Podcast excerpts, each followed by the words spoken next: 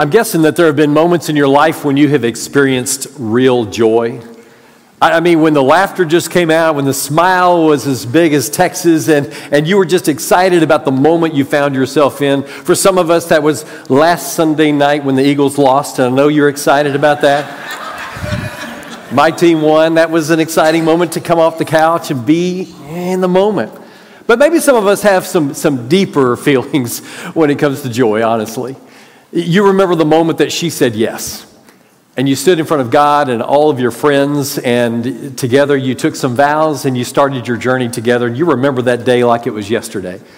And you think, man, that was a joyful moment in my life.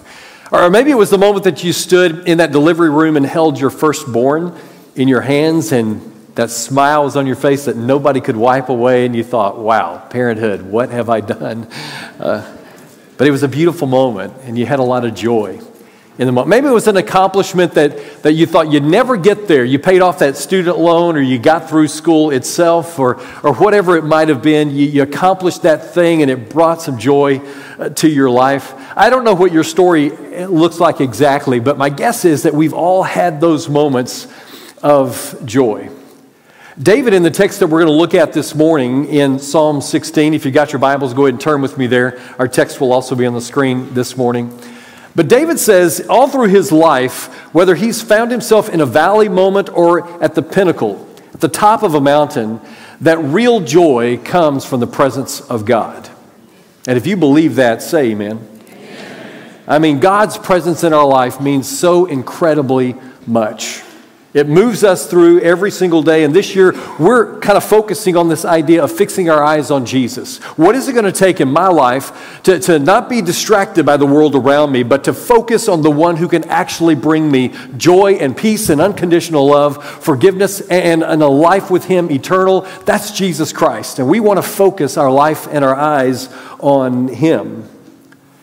My guess is if I, if I were to set up a spec a, spectrum of joy here on the, on the stage. If we had zero down here and 100 on this end, with zero being no joy at all and 100 being the most joy you possibly could imagine, my guess is right now today that you might be able to kind of plug yourself in here. And on a Sunday morning, maybe you have a little more joy than, than maybe the rest of your week looks like because you're with God's people, you're singing praises, we're around the Lord's table. We hear great news, like we did from David Graves this morning, uh, about uh, his ability to provide for his daughter.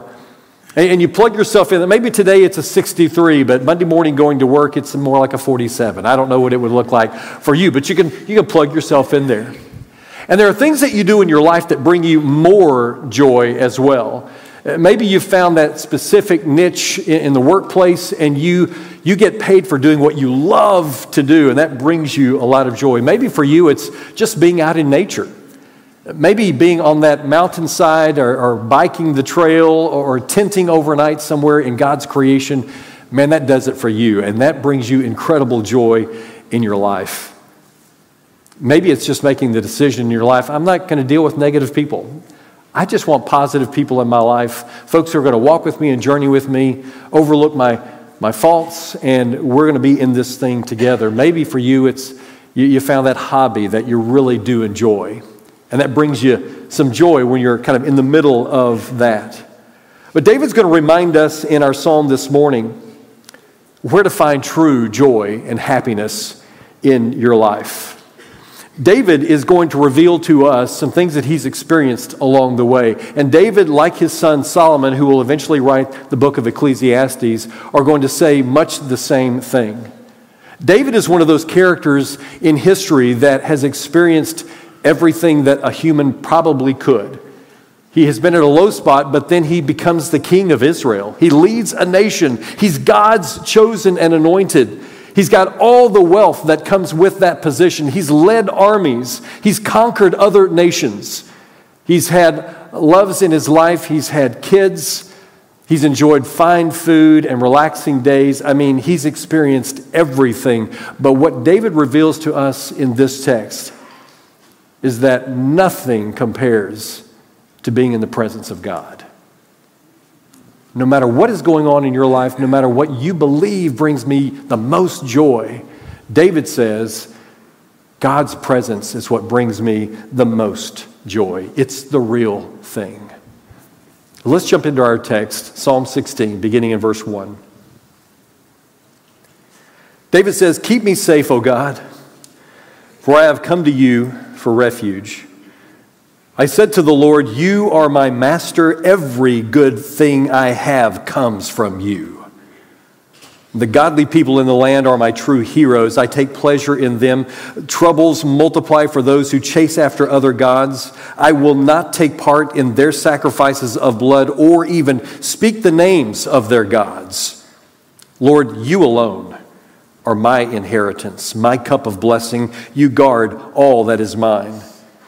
The land you have given me is a pleasant land. What a wonderful inheritance. I will bless the Lord who guides me. Even at night, my heart instructs me. I know the Lord is always with me. I will not be shaken, for he is right beside me. No wonder my heart is glad, and I rejoice. My body rests in safety. For you will not leave my soul among the dead or allow your Holy One to rot in the grave. You will show me the way of life, granting me the joy of your presence and the pleasures of living with you forever. Man, that's powerful, isn't it, church? I mean, to be reminded that God's presence is such a blessing, that we find peace in his presence. But as we kind of move through this particular chapter in Psalm, David reminds us all along the way that there are some things that we think at times bring us joy, but actually don't bring us joy. And then he'll finish up talking about God. And so the very first thing that he reminds us of is that joy is not found in yourself. Joy is not found in you. And there have been numerous times in my lifetime that I put my faith in myself, and I've come up short every single time. I mean, I don't know about you in your life, but there are moments when I have said, This is what I'm going to do. This is my game plan. This is the direction I'm going to go without consulting God in the process, and I've fallen flat on my face. David understands how important it is to have God as a part of those conversation moments. And he reveals to us kind of the intricate journey that he's had toward God by using three different names for God in the first two verses. And the very first word that he uses is the very generic name for God, E L in the Hebrew, El. It's just that, that idea that there is a powerful being out there. There's a God that cares for me, and I love him, but we, we're not that close. I trust him, I respect him, but he's out there distant from me. David began early on in his life to take refuge in this very powerful God. But then he moves almost right away to a very personal name for God. In your English translation, it probably says the word Lord in all caps, L O R D in all caps. And anytime you see that in your Bible, it's the very personal, covenantal name of God. And it can mean Jehovah or Yahweh, either one. Now, most of us remember the story of, of Moses. Moses is raised in the palace of the king of Egypt, but soon discovers that he is actually an Israelite. And so as he is discovering this and trying to decide what to do with that information, one day he's out and about and he sees uh, one of his fellow Israelites being beaten by one of the Egyptian soldiers, and he goes over to kind of intervene, but ends up killing the Egyptian soldier and he buries him. The very next day, there's another argument between two Israelites, and as he approaches them to kind of intervene, they say, Are you going to kill us like you did the Egyptian yesterday? And he panics. Moses runs away. And he runs to this area called Midian, where he begins to work for this nomadic shepherd tending sheep. And he's there for about 40 years. He eventually marries this guy's daughter, starts a family in a home. He's not looking for anything much different in his life. And suddenly one day he's out near the mountain of God, Mount Horeb. And in the distance, as he's tending the sheep, he sees a bush that is on fire, but it's not burning up. And so, out of curiosity, he goes over and when he gets to where the bush is located, God's voice says, Take your shoes off, for you're on holy ground. And Moses does that very thing, and they begin a conversation. And God reveals to Moses that you're my chosen vessel to go and deliver my people out of Egypt. Well, Moses has got every, every excuse in the book. I mean, I've got bridge on Tuesday night. The dentist on Wednesday morning. I mean, he just goes through the whole gamut, right? He can't go until finally he says, Well, even if I did go, God, who would I tell those folks is sending me? Who has the power to release the Israelites? And God says, I am that I am. That's what you tell them. That's who is sending you. And in Hebrew, that name is Yahweh. It's the first time we see the personal name of God, and that's what David uses here in the text. A very personal name. And David is saying, Look, you saved me when I barely knew you, God, but now that we've gotten closer and I know you personally, you're still saving me. As a matter of fact, we're even closer than that personal name that you have, God. You're actually my Adonai, which is the third name that he uses for God, Adonai, which means you're my instructor, you're my master. In other words, God, I'm giving everything to you. I trust you. We are so close that I'm leaning into you for everything in life. And we're reminded through David's words that if God isn't your refuge, then you're trusting in something far less reliable than an almighty God. And we might act out that we are close to God on a Sunday morning, that He is our refuge. But in the day to day stuff, when things get difficult, when we find ourselves in chaotic moments, where is it that you run to? Last week, we talked a little bit about talking to those close to us, but leaving God out of the conversation, and how important it is to include Him in those prayer moments, those daily conversations about where you are in life. Because the truth is, some of us don't look to God for our refuge, we just dig into whatever else is going on in our life. For some of us, we just simply work harder, don't we? We go in early and we stay late and we bring work home. And that way we can kind of dull the senses to what's actually going on in our life rather than looking to the refuge that is God. For some of us, we just immerse ourselves in that hobby that we've adopted. And so while we're not at work or maybe with the family every waking moment, we're out on the lake or we're on the golf course or whatever it is that you have decided to do. For some of us, we work out all the time. We go to the gym. That's not where I go, but maybe some of you do. I mean, some of us love that euphoric feeling after that three mile run, don't we? And we make sure that happens every day because that makes me feel good about myself. Some of us are consumed with consuming food to dull the pain, or maybe it's alcohol. For, for some of us, maybe we, we look at the refuge of our kids or our spouse or maybe even our parents, and so we pour into them to kind of sidetrack us or detract us from what's going on really in life. And David is saying, No, no, God, you are my refuge. You're everything to me. Because what we find out in verse 2, it reminds me that anything good that is in me didn't come from me. Everything good in my life comes from an incredible God, a wonderful Heavenly Father. The Holy Spirit has given all of us gifts and talents along the way. But if it weren't for God, church, we wouldn't have anything, would we? And Paul knows this too because as he writes the church in Corinth in uh, 1 Corinthians chapter 4 and verse 7, he asks these questions. Paul says, What do you have that God hasn't given you? And if everything you have is from God, why boast as though it were not a gift? Even Paul is reminding us that every good thing comes from the Father of heavenly lights that everything we have in life is from an incredible God, not from me. David goes on to say, You also will not find joy in bad companions. The New Testament kind of dichotomizes people. There are either people who believe or don't believe. There are saints and there are sinners. But just remember, saints are simply people who've accepted the gospel of Jesus Christ. It's nothing that you've done, it's everything that Jesus has done that's made us that way, right? Everything that Jesus has done in our life is what makes us pure and holy before an almighty God.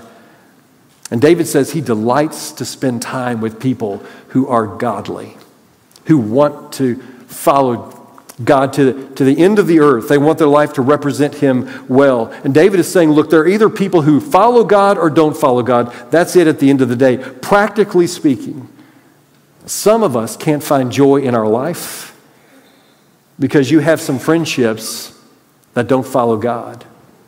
You've got some friendships that don't care much about aligning themselves with how God's called us to live. And you might say on, on, the, on the heels of that comment, well, aren't we supposed to be with the world and show them the light that is within us that comes from Jesus Christ? And I would say, absolutely.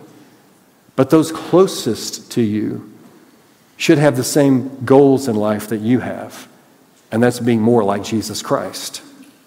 David is saying, look, if you want to be more godly, then hang out with godly people. And when you challenge yourself to, to live in that light, you kind of level up on the discipleship, on the discipline that you need in your life. As a matter of fact, Paul reminds us in 1 Corinthians chapter 15 and verse 33, he says, Look, bad company corrupts good character. And David says, Look, I've been with folks who are not aligned with God, and joy isn't found with them.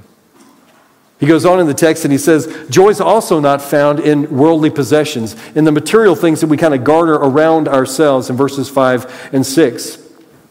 When Moses had led all the Israelites out of Egypt, he eventually died, and then Joshua took over as leader, and they began the conquest of Canaan. They began uh, expelling all of the pagan tribes that lived in what we look at now as Israel. And once they had conquered the land, they divvied up the land among the 12 tribes, the 12 brothers. And some of them got big chunks of land, and others got small chunks of land. If you take a look at the very back of your Bible, you'll probably notice a colorful map that kind of depicts where those tribes are located. At the very southern end of Israel is a large chunk of land that belongs to Judah. That's where Jerusalem is located. And inside of his land is where Simeon got allocated his land. Up near the Sea of Galilee is a very small sliver of land given to Issachar. I guess he wasn't dad's favorite, I don't know, but he got a really small piece.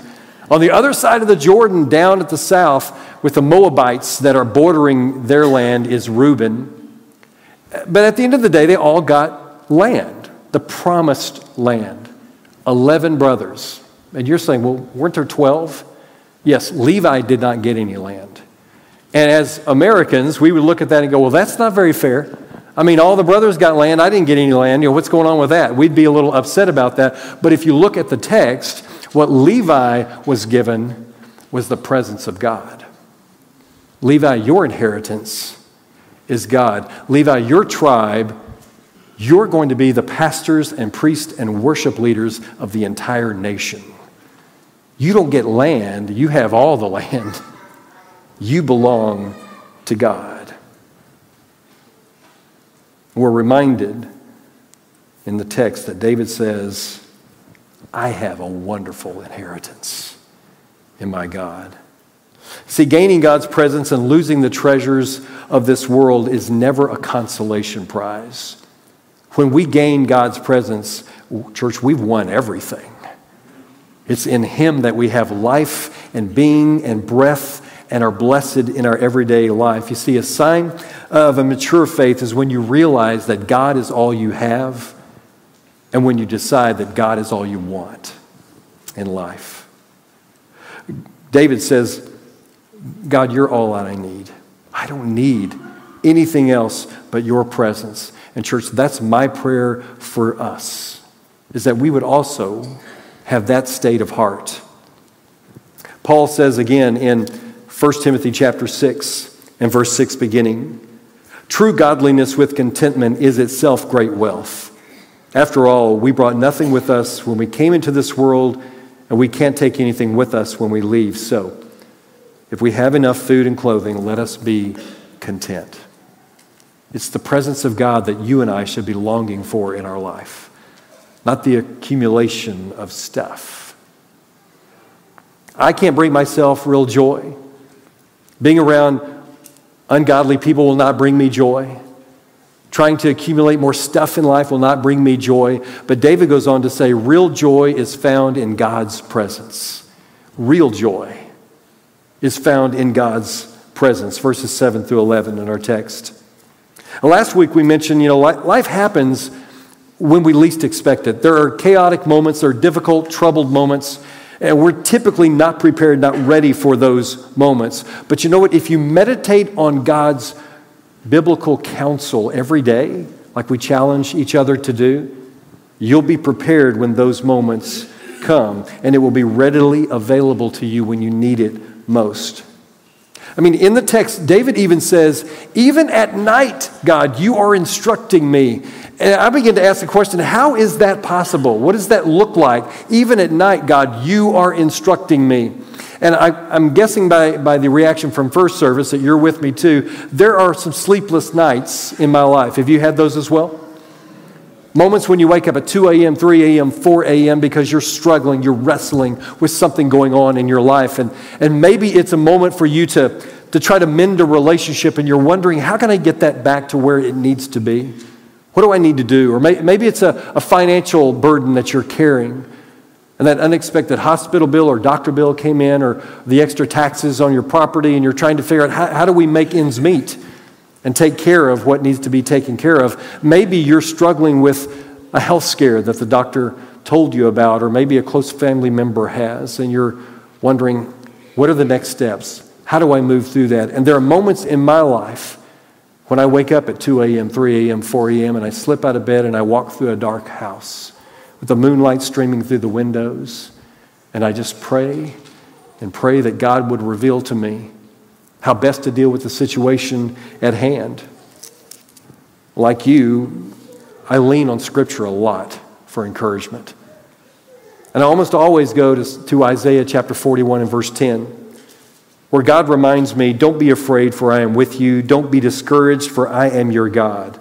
I will strengthen you and help you. I will hold you up with my victorious right hand. That's powerful, isn't it, church? To know that you've got a God who knows your story, who's walking with you, who will never turn his back on you, who will be with you in the darkest of moments. And when we make a decision to be a part of his wise counsel in the Bible, it'll come to us freely, even in the moments when we least expect it. There are moments when God's counsel comes over us, and we long for that and hope for that and want for that. I mean, have you ever had those unexpected conversations in life? You, you weren't ready for that, uh, and suddenly the friend over coffee or over lunch is expressing something to you, and they have a theological question, or, or they're wondering why something is going on in their particular life. And suddenly, in the conversation that you weren't expecting to have, you're remembering the wise biblical counsel you've been attending to. You've been prayerful about. It just comes to you, and you're able to offer advice based upon what you've heard in Scripture. Church, that's the Holy Spirit working in your life. That's Him helping you recall a direction that you need to go with the person that's in front of you. And David says, Because I've tried to be that person, I rest safely because of your presence. I rejoice because of your presence. My heart is glad because of your presence. And I know that each and every one of us could echo those words because of how we've seen God work in our lives. And David eventually gets to verse 11, where we're reminded that walking in God's path brings a joy unrivaled by any other direction that walking in God's path is how we're called to live every single day of our life. You know the story, but early on in my life, I didn't make that choice. Before I met Robin, my young adulthood, making decisions that were ungodly, surrounding myself with ungodly people, not in God's word, not in prayer, not a part of a church. And I grieve that time in my life every single day that I wasted not in the presence of God. I long to have that back. And I was reminded as I came back to God that if I'm, if I'm absent of joy, that must mean I'm distant from God. If I'm absent from joy, it must mean that I'm distant from God. David, depending on your translation of the Bible, reminds us that there is one lasting pleasure pleasure that is securely positioned at the right hand of God.